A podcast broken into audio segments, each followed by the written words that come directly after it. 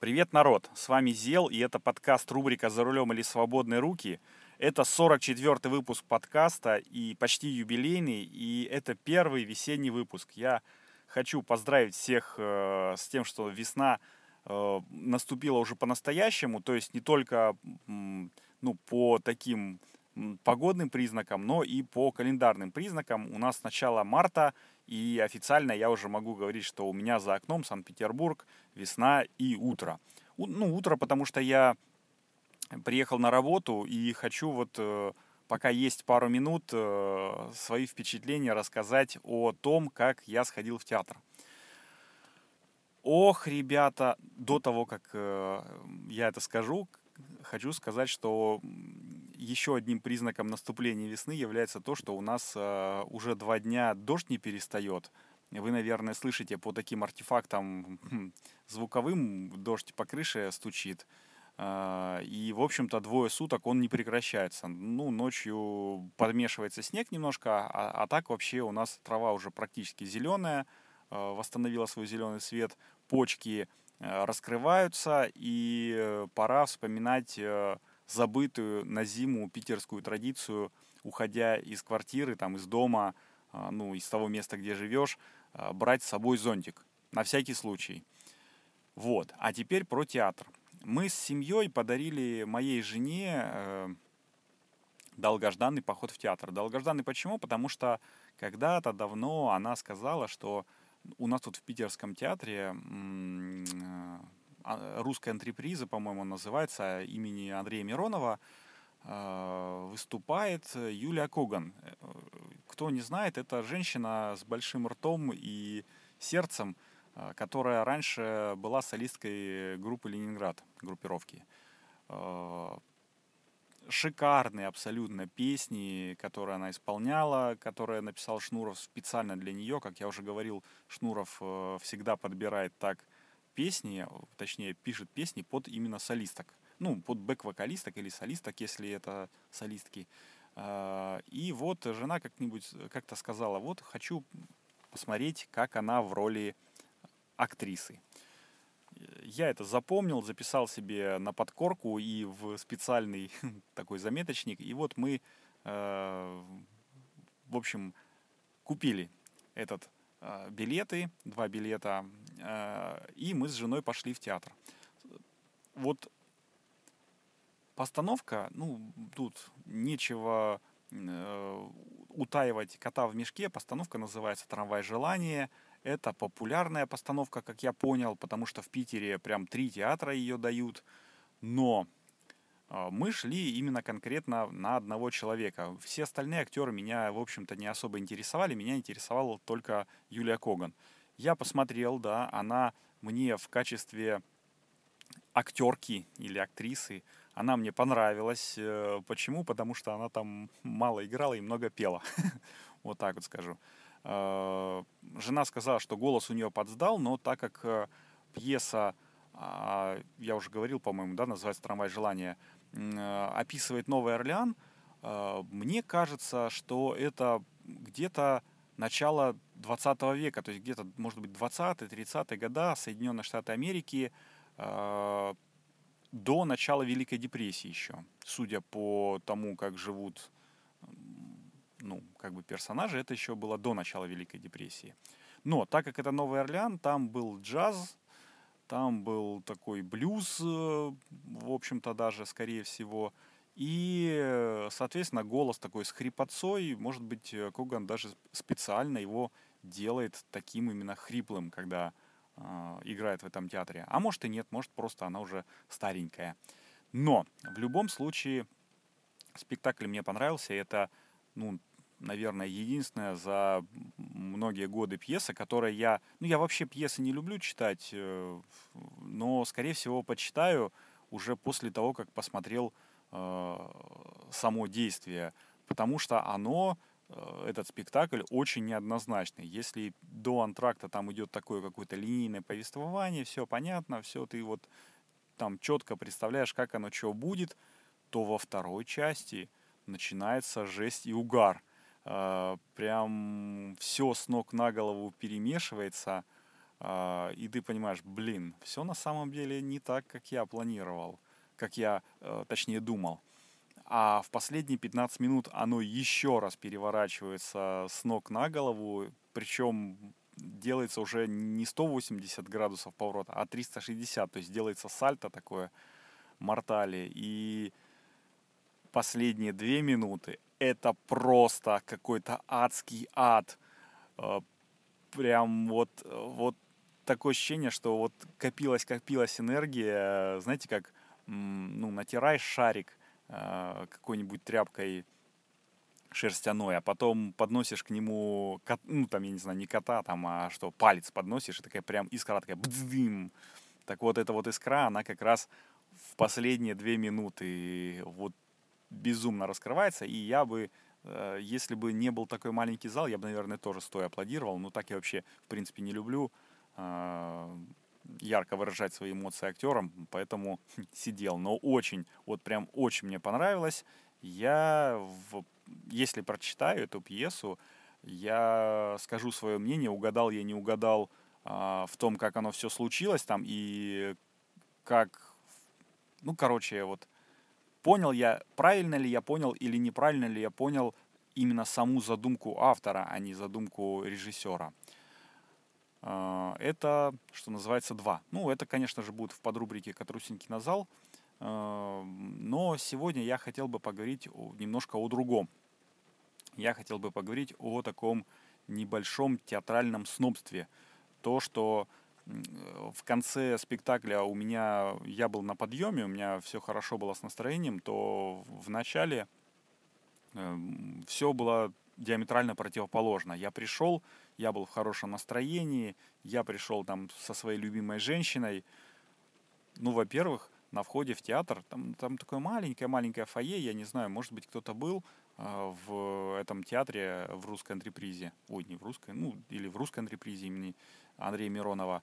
Там такая маленькая фаешечка, и прямо на входе стоит металлодетекторик такой. Ну, металлодетектор, я не знаю, он как-то так органично вписался в это вот маленькое такое скукоженное пространство, что, в общем-то, ты его вроде как и не замечаешь. Но потом, сразу же, как ты проходишь эту рамку металлодетектора, тебе говорят, рюкзак сдай в гардероб.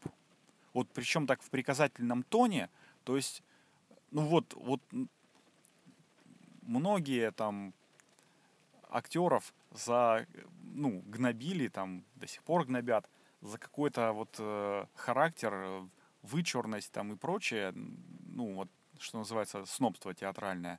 Но я вот это вот на себе испытал, и почему-то мне так неприятно стало. Ну, хорошо, я сдам. Можно было просто сказать, э, что сдайте, пожалуйста, э, рюкзак в гардероб, и гардеробщик тебе потом объяснит дальше почему. Вот. А тут в таком приказательном порядке, чувак, быстро сдай свой рюкзак. Это мне уже как-то сразу не очень понравилось, ну потому что рюкзак для меня это такой предмет гардероба, который уже сроднился. Это как телефон, как часы. Ты же не сдаешь часы в гардероб. Это такой вот предмет гардероба, который всегда со мной. И дальше я как бы расскажу, эта аналогия раскроется еще больше. Так вот, мы пришли в... Я уже в не очень хорошем настроении, говорю хорошо, в не очень хорошем настроении подхожу к гардеробу, там гардеробщица говорит, а у меня в рюкзаке, ну, если что, на тот момент лежал, лежали документы на квартиру. Ну, так получилось, что у меня э, договор э, купли-продажи, там ипотечный договор, э, там справки, там выписки из БТИ, вот это все, оно у меня было в одной папочке. Я так как-то так вот, так вот немножко поднапрягся, меня гардеробщица говорит, ну, все, мол, хорошо, вот все, все, все будет хорошо с твоим рюкзаком, честно, вот мамой клянусь, вот ничего не произойдет. У меня настроение так немножечко подросло обратно, ну, меня под, э, как это называется, подрасслабили. А, и она говорит, слушай, вообще на самом деле я, я говорит, вижу, что у вас, э, ну, особые отношения с рюкзаком, вы можете его не сдавать. Но э, необходимо, его носить как женскую сумочку. Ну, то есть, как бы не надевать на плечи, да, а носить с собой в руке. И тут вот с одной стороны меня утешили, да, а с другой стороны, ну, я, я говорю, спасибо большое, я не буду тогда сдавать. И тут меня как оглоблей ударило еще раз. То есть, смотрите, дамскую сумочку можно, а женский, а мужской рюкзачок нельзя. Что это за дискриминация по половому признаку? Вот тебе опять гендерное различие. Это уже, это уже не театральная как-то заманухи, да, что нельзя вообще с никаким Э, ну, не, не реквизитом, а с никакими сумками ходить. Это уже по половому признаку. То есть женщины могут носить свои вот эти вот сумки 20-литровые, а, человек, а мужчина не может свой 20-литровый рюкзак э, ну, с собой взять. Ну что же это такое? Это непорядочек, непорядочек. Я так в таком, в таких смешанных чувствах – ну, говорю, ладно, хорошо, я возьму с собой тогда, ну, буду его носить как женскую сумочку, буду таскать его по полу, потому что у меня, если я рюкзак беру за ручку, вот за верхнюю, то он как раз достает до пола. Вот, и хорошо, я буду это делать. Э, спасибо, вы мне там очень помогли, там, идем.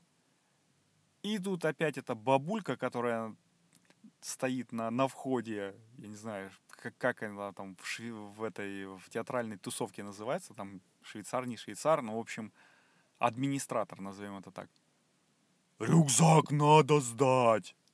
Я говорю, а мне вот та вот тетенька сказала, что можно не сдавать, а носить его как женскую сумочку. Не тетенька, а гардеробщица.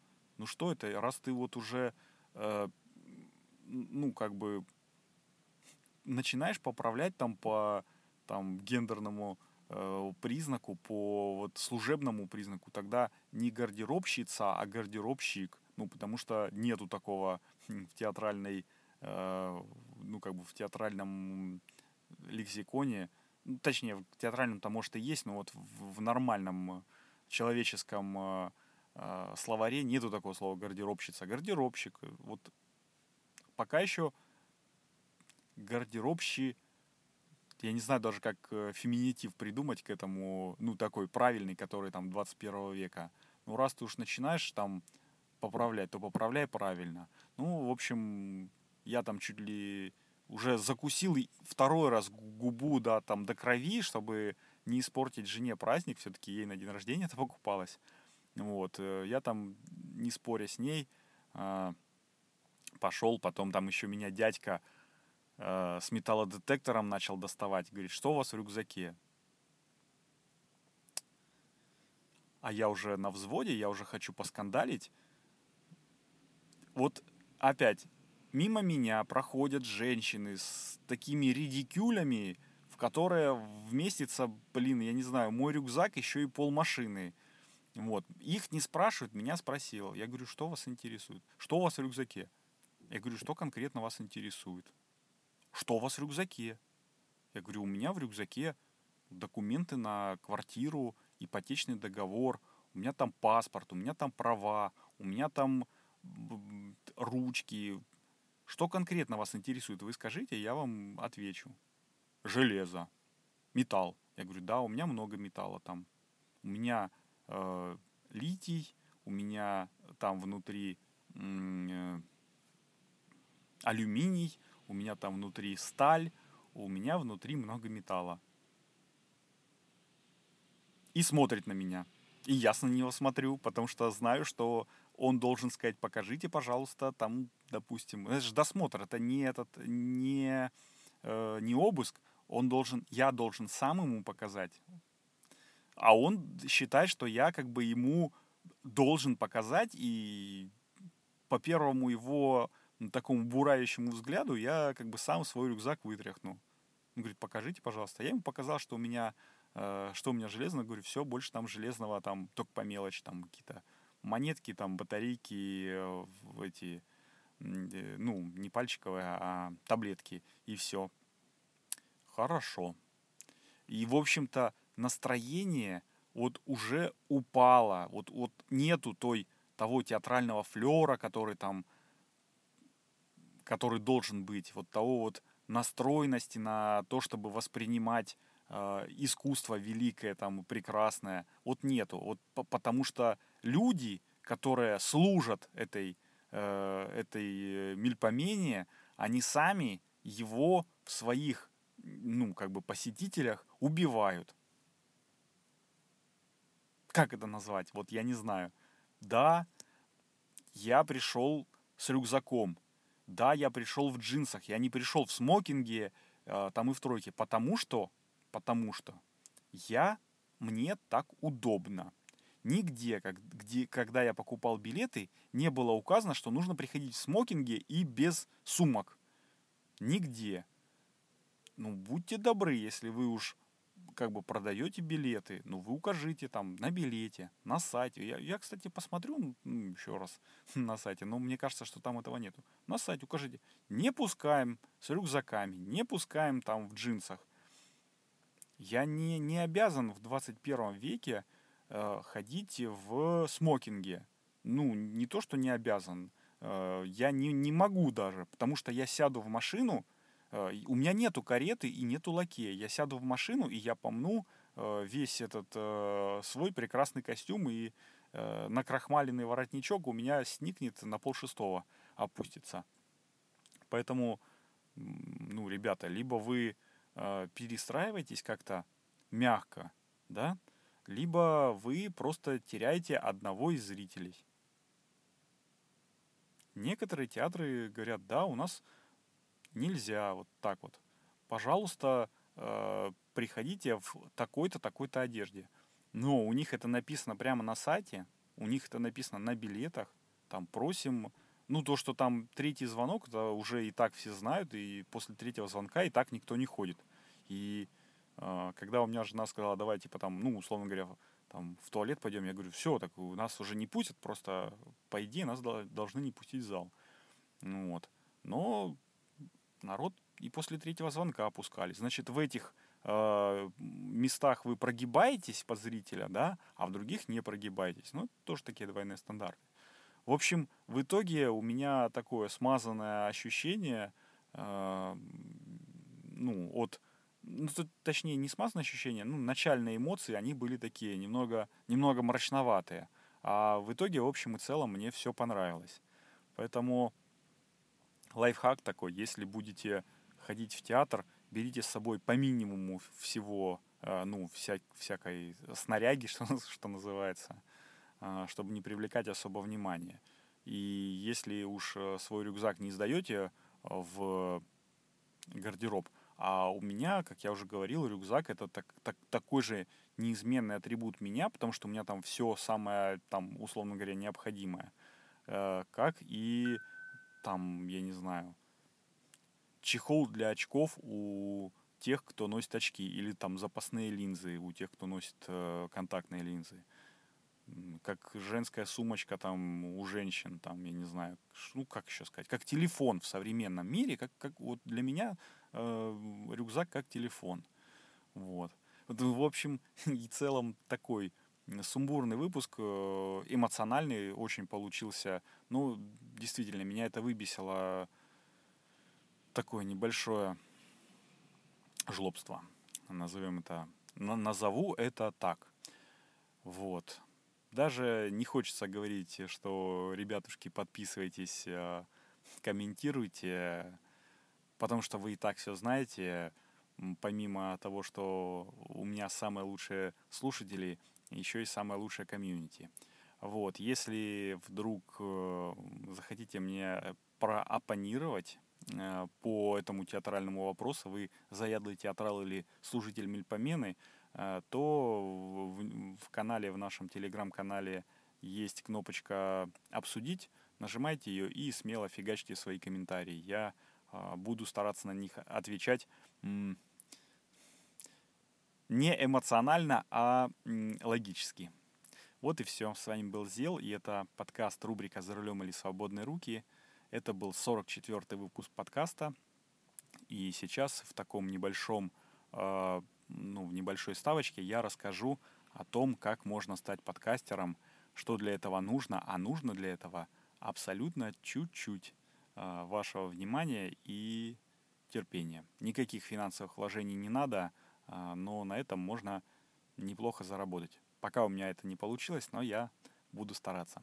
Все, всем пока, услышимся в 45-м практически юбилейном выпуске подкаста рубрика «За рулем или свободные руки».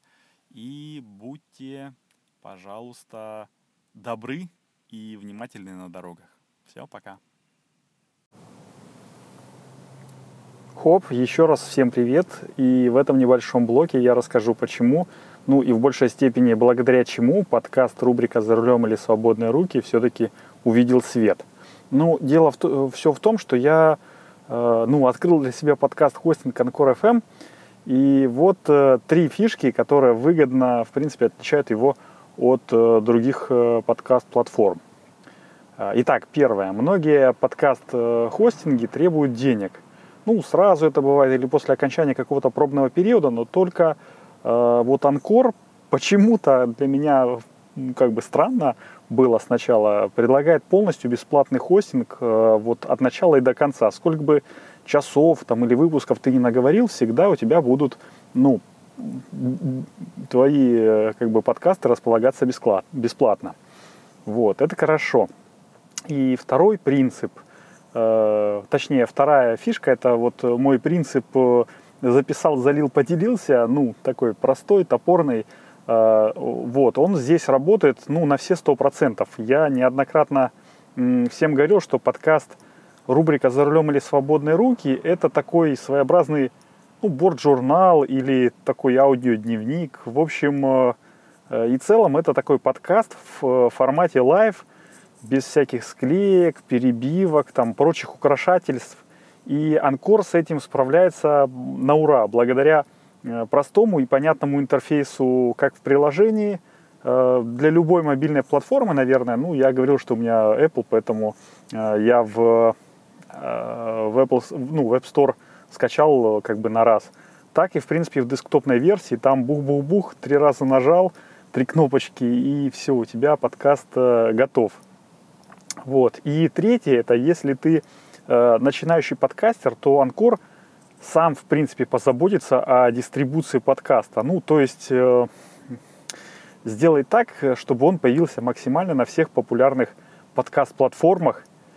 По секрету, только э, подкасты Apple, ну, почему-то очень долго запиливает. А так вообще на раз-два, там, два дня и бух-бух. И помимо этого еще создает бесплатную публичную страницу подкаста для того, чтобы можно было слушать подкасты еще и в вебе. Вот, э, например, рубрику «За рулем или свободные руки» вы совершенно свободно и спокойно можете послушать по адресу anchor.fm slash «За рулем» одним словом, ну или Э, для тех, кто служит в подкастоприемниках, э, в своем любимом подкастоприемнике по ключевым словам рубрика «За рулем». А еще, если у вас, ну, это такой уже дополнительный бонус, если у вас будет большая аудитория, там, то, в принципе, с Анкором можно и денег заработать. Сервис каким-то там своим волшебным образом подбирает вам нужным, нужных рекламодателей по тематике подкаста и предлагает э, записать рекламную ставку, ну, там, потом вы ее согласовываете с рекламодателем, там туда-сюда вставляете. Ну, я пока еще не достиг того уровня мастерства, чтобы привлекать рекламодателей, но, конечно же, к этому стремлюсь. И это э, та фишка, ну, как бы бонус, почему э, подкасты, ну, хостинг э, на Анкор FM бесплатный, потому что вы потом поделитесь своими денежками, о, заработанными от рекламы.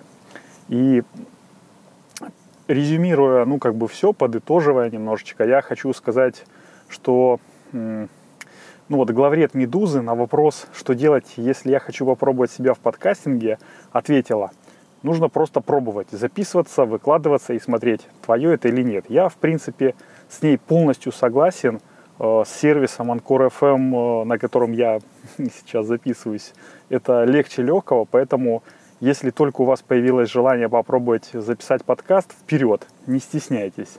Э, я проверил это на себе уже в течение ну, многих выпусков и, в общем-то, могу смело рекомендовать вам. Вот. Ну, а теперь переходим в основной блок подкаста, рубрика «За рулем или свободные руки». Хоп! А вот я всех обманул. Э, для тех, кто все-таки дослушал до конца вот это вот небольшое спонсорское рекламное объявление, э, хочу сказать, э, что ребята, ну, пришла весна, давайте менять обои на телефонах. Я сам столкнулся с тем, что иногда вот бывает такое ну, настроение не очень, когда вот э, давление высокое, когда вот дождь за окном вот идет весь день, как сегодня. И э, самое лучшее средство это, ну, не напиться, конечно, потому что э, за рулем потом сложно э, будет объяснять ГИБДДшникам, почему ты такой веселый а именно вот поменять обои на телефоне. Причем, ну, не только весеннее, знаете, я себе поставил какую-то там цветущую сакуру э, на экран блокировки, там какой-то тоже веселенький, но более темный сюжетец на домашний экран. Не в том э, суть, чтобы поменять э, какую-то определенную картинку, а суть в том, чтобы поменять картинку вообще. Тогда телефон заиграет новыми красками и будет э, складываться ощущение, что ну, в жизни произошло что-то новое, что-то интересное, э, которое зависело от тебя, и ты хозяин, так сказать, положения. Я это ну, не сам придумал, не только что, это э, такой знаменитый психологический прием. Я его где-то подслушал недавно в каком-то то ли подкасте, то ли радиопередаче, ну, такой онлайновой. И я понял, почему всякие, ну, не блогеры, ну, блогеры, да, там в Телеграме там э, есть чуваки, которые постоянно там с завидной постоянностью там раз в неделю, раз в две недели выкладывают э, какие-то паки обоев и говорят, ребята, вот вам новые обоюшки, поменяйте, и все будет хорошо. Я думаю, блин, ну какие сказочные идиоты будут менять обои каждые там две недели. А потом, когда послушал вот эту вот передачу, когда вот взял и так тупо, блин, надо поменять обои. Бух, поменял обои, и, слушайте, и все наладилось вроде как, стало веселее немножечко. И э, заканчивая, так сказать, э, этот 44-й выпуск подкаста, хочу сказать, э, ну, закончить его хочу такой фразой. В любой непонятной ситуации меняй обои на телефоне. Вот. Ну, теперь же точно все. С вами был Зел. Это был 44 выпуск подкаста рубрика «За рулем или свободные руки». Подписывайтесь э, на нас в Телеграме, на канал. Э, там есть внизу кнопочка, какая кнопочка «Обсудить». Это наш чатик. Э, ставьте звезды, которые считаете необходимыми в iTunes, в любых других подкастоприемниках. Делайте комментарии, давайте комментарии. А у меня сработал таймер, что пора на работу. Вот, ну, всем пока, встретимся на дорогах.